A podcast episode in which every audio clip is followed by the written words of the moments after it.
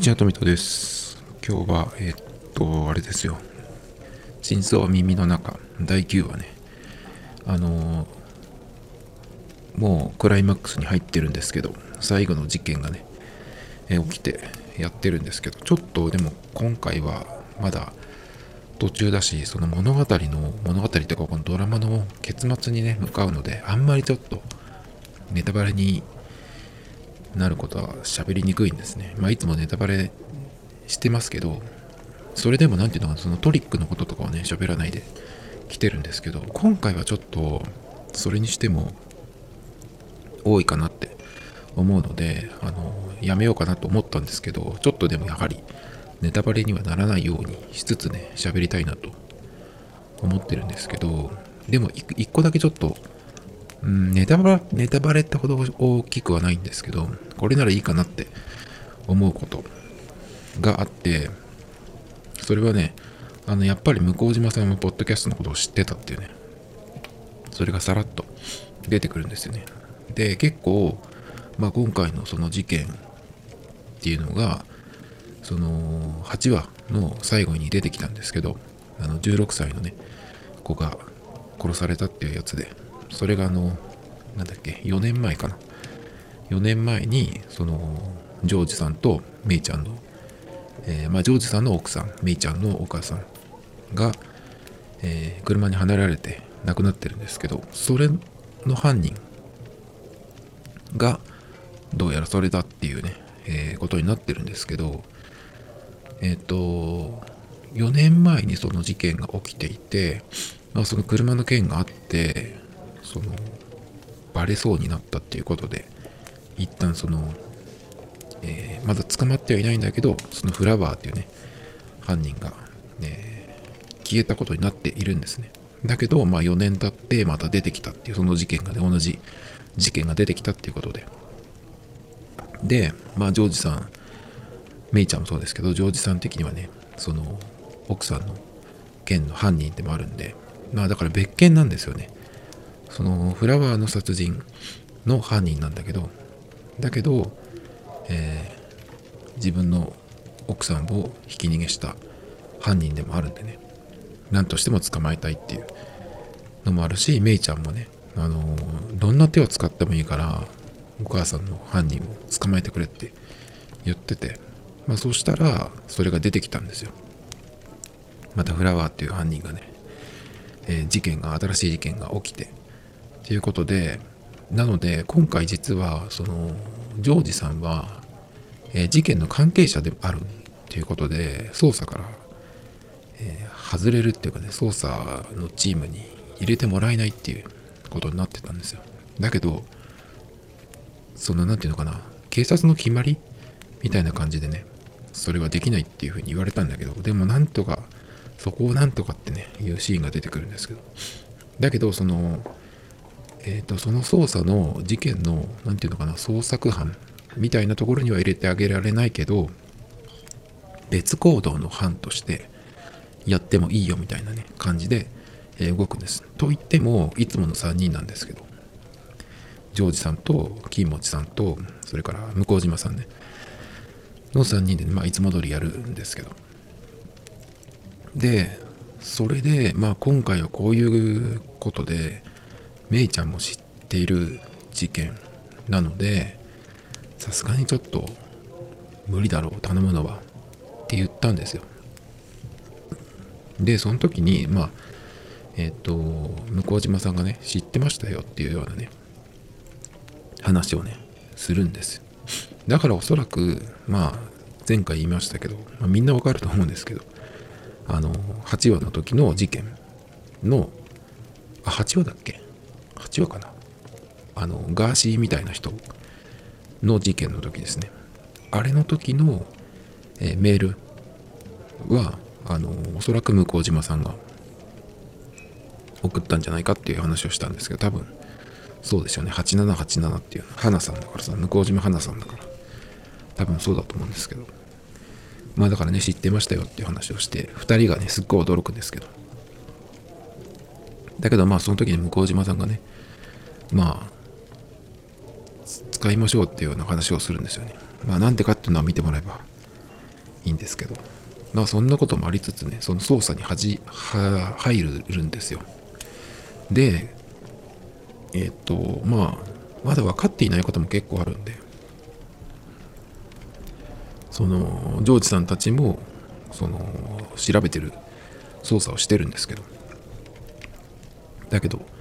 えー、頼んでみようっていう感じでね推理を頼んでみようっていう感じでいつも通りポッドキャストに送るんですよ。だけどさすがに今回はメイちゃん気づいたっぽい。どうやら。その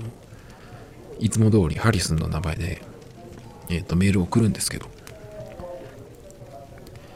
どうやら気づいたっぽいですね。でもジョージ・ハリスンでジョージにたどり着くのかどうかわかんないですけど。でもさすがにやっぱその事件のこともあるし今回それを担当してるって言ったっけかな？担当してるって言ったかちょっと忘れちゃったけど。まあそういう話をね家でもしてたんででその事件のことはテレビでもねそのドラマの中の世界のテレビでも出てくるんで。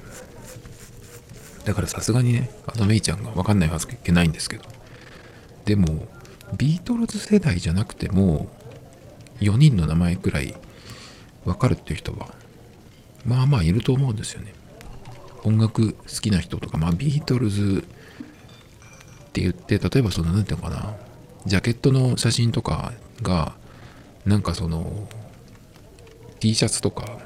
いろんなグッズとかねうんと特にビートルズファンじゃなくても目にすることってまああると思うんですけどなんかのタイミングでねビートルズってその4年に1回のワールドカップほどじゃないけど何年かに1回そのリマスター版が出たりとかなんかそのビートルズイヤー的なものがねあるとその PR で打ち出されてくるんでどっかで目にするっていうタイミングがあると思うんだけどだから4人の名前を知ってるっていうのが知ってるかっていうのが、まあ、どれくらいその常識って言っていいかわかんないけどどのぐらい知ってるもんなのかなって僕は別にビートルズファンではないけど全部のアルバムは聴いてないけどまあベストアルバムとかなんかアンソロジーとかそういうのをちょっと聞いたりしたことが過去にあったんで、まあ、その時にねまあ4人の名前は自然に覚えましたけど、まあ、英語の授業とかで出てきたりすることもあるけどね。今はどうなのかな？わかんないですけど。だけど、それでジョージ・ハリスンでピーンと来るかなっていうのはちょっとわかんないですね。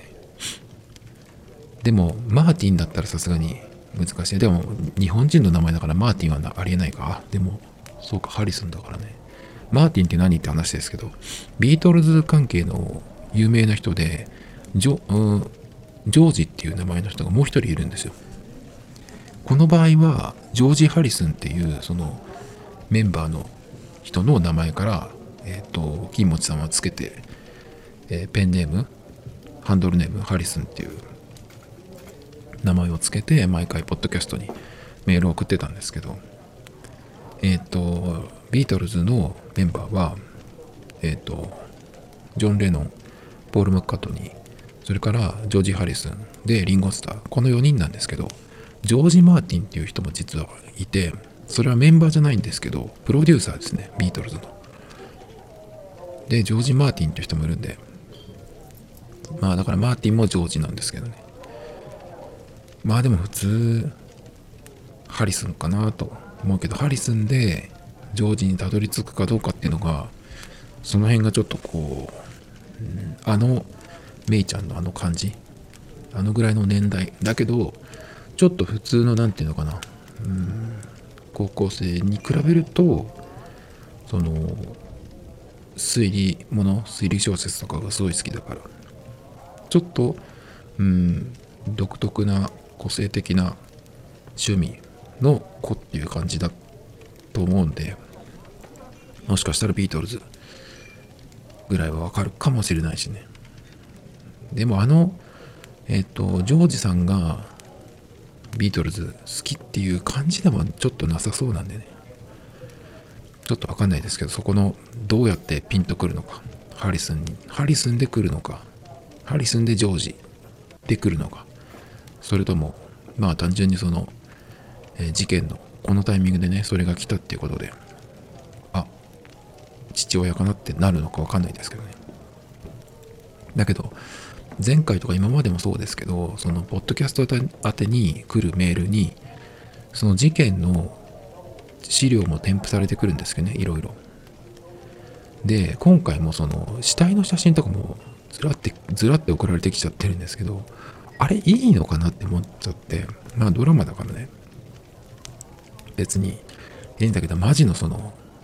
写真。まああれはでも普通に考えてニュースとかでは出すわけがないからあれをえっ、ー、と送ってくるってことはまあ普通に考えて素人じゃない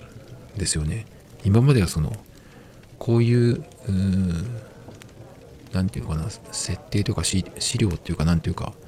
えー、こういう状況でこういう証拠物があってとかっていうのを出して推理してくださいっていう体でやってたんだけどもう今回のはマジなマジなやつだから前回のはどうだっけかな？前回おそらく向島さんが送ったってやつはまあ結構細かくえっと出してたけどさすがに死体の写真とか現場の写真とかって送ってなかったような気がするんだけどね。今回のもろに送られてるんであれいきなり来たらさすがにびっくりすると思うんだけどでもメイちゃんだったらこれを送ってこれるのは素人じゃないってすぐ分かっちゃうと思うんでね。まあだからさすがに今回はねそのポッドキャストのに来たメール。でえっ、ー、と気づいたかなっていうようなねシーンがあるんですけど。あとねそれでこうすぐえっ、ー、とポッドキャストが更新されていつもの3人で聞くんですよ。だけどその聞いてるシーンでえっ、ー、とスマートフォンで聞いてるんだけど別のねスマートフォンが映るシーンがあって。あれもしかしたらだから犯人もあれを聞いてた。じゃないかなっていうような感じのシーンも出てくるんですよね。まあ犯人は誰かっていうことは言いませんけどここではね。だけどこの回で犯人が出てきます。そのフラワーの犯人でかつえっ、ー、と奥さんをはねた犯人ですね。ジョージさんはえっ、ー、とまあ、それが誰が犯人かっていう目星っていうかまあほぼビンゴなんだけどえっ、とメイちゃんのそのポッドキャストでの推理で誰が犯人かっていうのはそこでは分かんないんですよ。ああのさすがに情報が少なすぎてね。だけどこういうことが考えられるっていうことをポッドキャストでやってくれてでそれをもとに3人で推理をこう絞り込んでいくんですよね。そうするとえっ、と、ある人物に、えっ、と、たどり着くんですけど、それを見て、ジョージさんはこの人知ってるって言うんですよね。なんで、まあそこからがちょっとこう、怖い感じになっていくんですけど、でもね、あの、前回僕ちょっと言ったんですけど、8話の終わり方が、ちょっと今までにないくらい、ちょっと重たい感じだったんですね。そのジョージさんの、えー、と表情とかも、いつもの感じじゃなかったんで。だから、最後がその、事件が事件なんでどういう風になるんだろうっていうかねその今までのそのうん何て言うのかなその殺人とか出てくるけどそんなにこうグロいとか重いとかねそういうことがなく基本コメディなんでそこら辺が見やすくていいバランスだなと思って見てたんですけどそこがどうなっていくのかなっていう今までのそのコメディのやつは何だったのっていうような感じでねえー、とすごく暗い感じになったら嫌だなと思ってたんですけどだけどその辺はやっぱりもうあの心配なかったですね今回に関してはね。あの怖いシーンも出てきますけど犯人が誰かっていうのが出てきたところでね。だけどやはりそのメインの3人の役者さんたちがあのちゃんとコメディをやってくれてね。それもなんかこう、えー、外しすぎないというかね。すごく良かったんですけど。で、今回、ちょっとその、また新しい、新しいっていう感じじゃないんだけど、今回だけの、その、登場人物がいて、その犯人じゃなくて、えっ、ー、とね、20年前だかに、ジョージさんが、まあ、まぐれで挙げた犯人っていうのがいるんですよね。なんだっけ、えっと、教授じゃなくて、あの、なんとか博士みたいな人がね、えっ、ー、と、いて、まあ、刑務所にいるんだけど、その、その人にちょっと話を聞きに行こうっていう、その人が事件に絡んでるわけじゃないんだけど、うんと、そういう、こう、猟奇殺人的なね、ことをした人に、こう、聞けば、何かヒントになるんじゃないかっていうような感じで刑務所に行くんだけど、そこもね、なんか結構ダークな感じなのかなと、っていう感じになるんだけど、ここもね、あの、コメディをやってくれてね、ここのシーンも面白かったですけどね。っていう感じでね、結構まあ今回は最終回に向けて、わあ大変だっていうようなね、感じになってるんですけど、どうなるのかなっていう、ね。で、ある理由で、いつもそのエンディング曲のシーンがあるんですけど、そこではいつもそのメイちゃんが今回のその事件の、うんと、ポッドキャストをやるにあたって、準備してるシーンというか、こう、推理を考えてるシーンっていうのがあるんですよね。まあ、たまに違う時もありますけど、あの、なんだっけ、先輩が出てくるシーンだっけ、あそこでこう、洋服を選洋服を選んでるね、シーンとかがあったりするんですけど、基本的にはその推理を考えてるっていうようなシーンなんですよね、部屋で。だけど今回は、メイちゃん不在の部屋がずっと映ってるんですよ。っていうね、感じで、ちょっとこう、いつもと違うんですけど。なんか、あれもあれでいいなと思う。あの、そういうね、シーンが。いつも通りいて何かをこうやってるんじゃなくて、いない部屋をずっと映してるっていうね。なんでいないかってのは、まあまあ、見ればわかるんですけど。なんかね、ちょっとこう、まあまたさらに面白くなってきたんですけど。ツッコミどころとしては、えっ、と、そのフラワーっていうね、犯人が16歳の女の子を狙った犯行だったんですよ。16歳の女の子だけを狙った犯行なんですけど。で、16歳っていうと、メイちゃん今16歳なんだよね。で、その犯人がまた出てきたっていうことで、もうちょっとさ、あの、警戒しようよって思っちゃうんですけどね。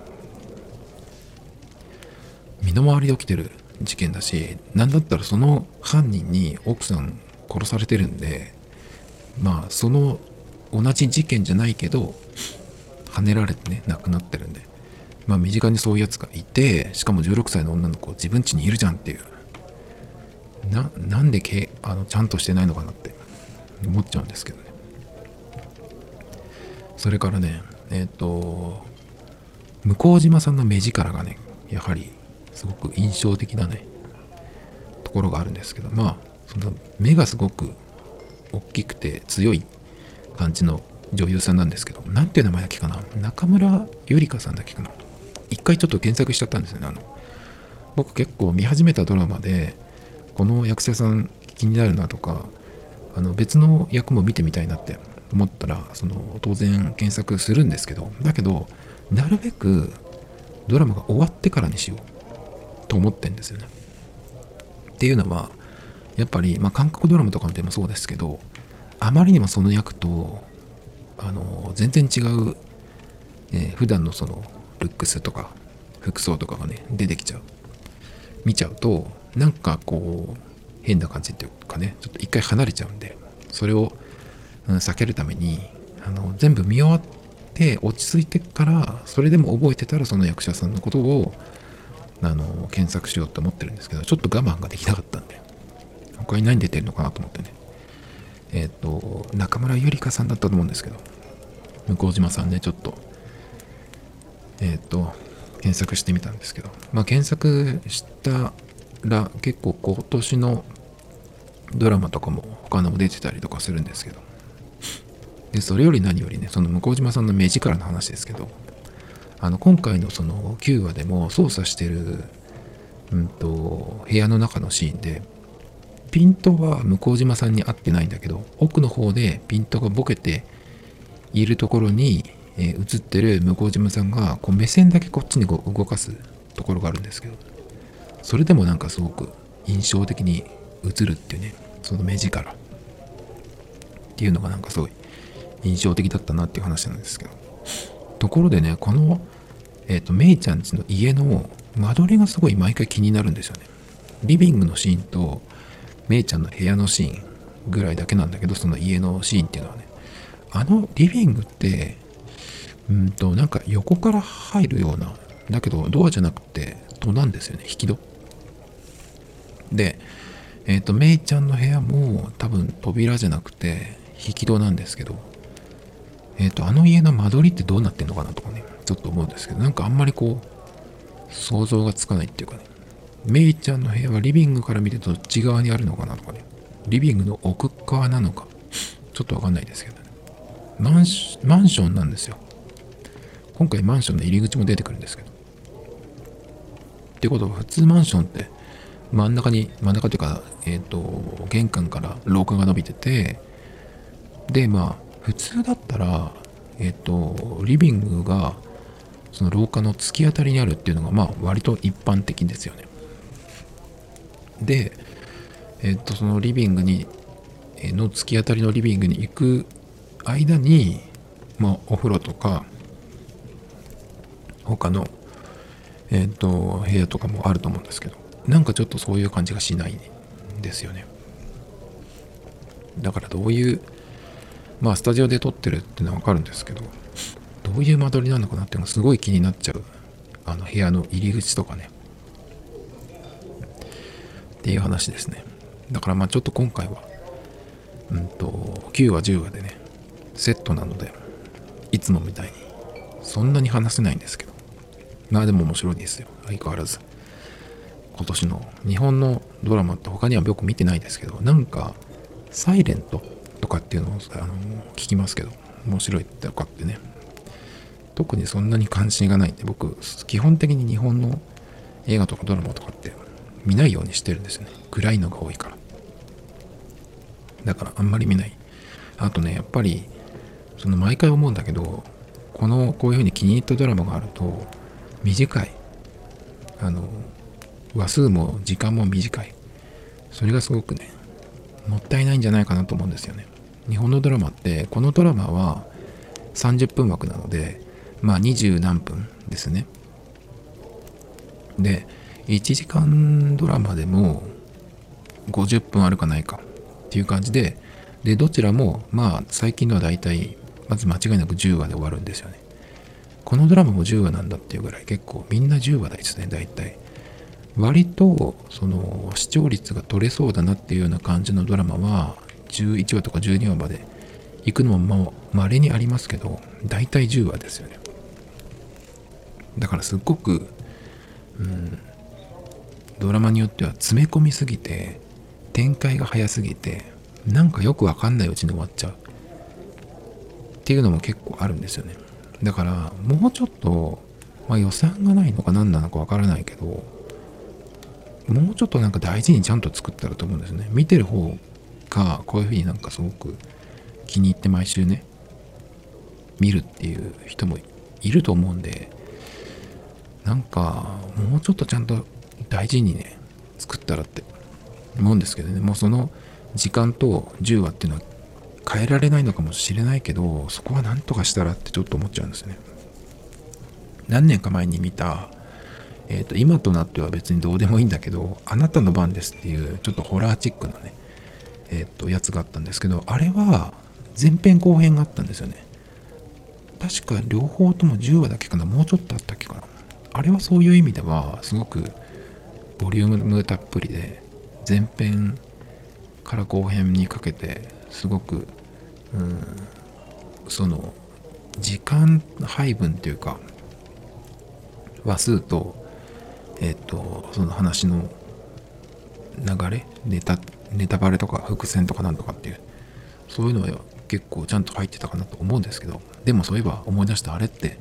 秋元康プロデュースだった気がするんですけどあの伏線というかあのことってどうなったのっていうのが最終回見ても全部解決されなかったんですね。でそれに対してえっとね Hulu かどっかでその秋元さんがなんかそのそういうのに全部答えますみたいな。そのすっきりできるようにね、えー、答えますみたいなのが一回やるって言ったんだけどなくなったんですよ確かね。やってないはずですけど。やったのかな。でもその後なんか別の世界線みたいなね。あの時この人が死んでなかったらみたいな体の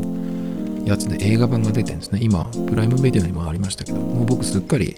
興味がなくなってるんで全く見る気がないんですけど。だからなんかそういう風にね、そのぐらいのボリュームのやつでもこう入りきらない。まあそれはなんだろうな。ドラマの作ってる方のさじ加減かもしれない。し単純にポンコツで忘れたのかもしれないですけど。だけど今時のドラマがその30分枠50分1時間枠で10話って決まってるのはちょっとなんかもったいなさすぎる。しようもないドラマだったら何話で終わろうがいいけどたまにいいやつもあるんでね。そうするとなんかちょっともったいないような気がするんだよね。これはっていうやつはそうだね。なんとかならないのかなその辺もうちょっとね。でえっ、と例えばこのドラマがすごい良かったっていう声がもし他の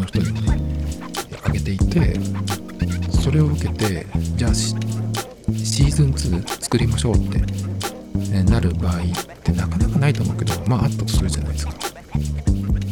だけどなかなかそうは言ってもすぐには作れないんで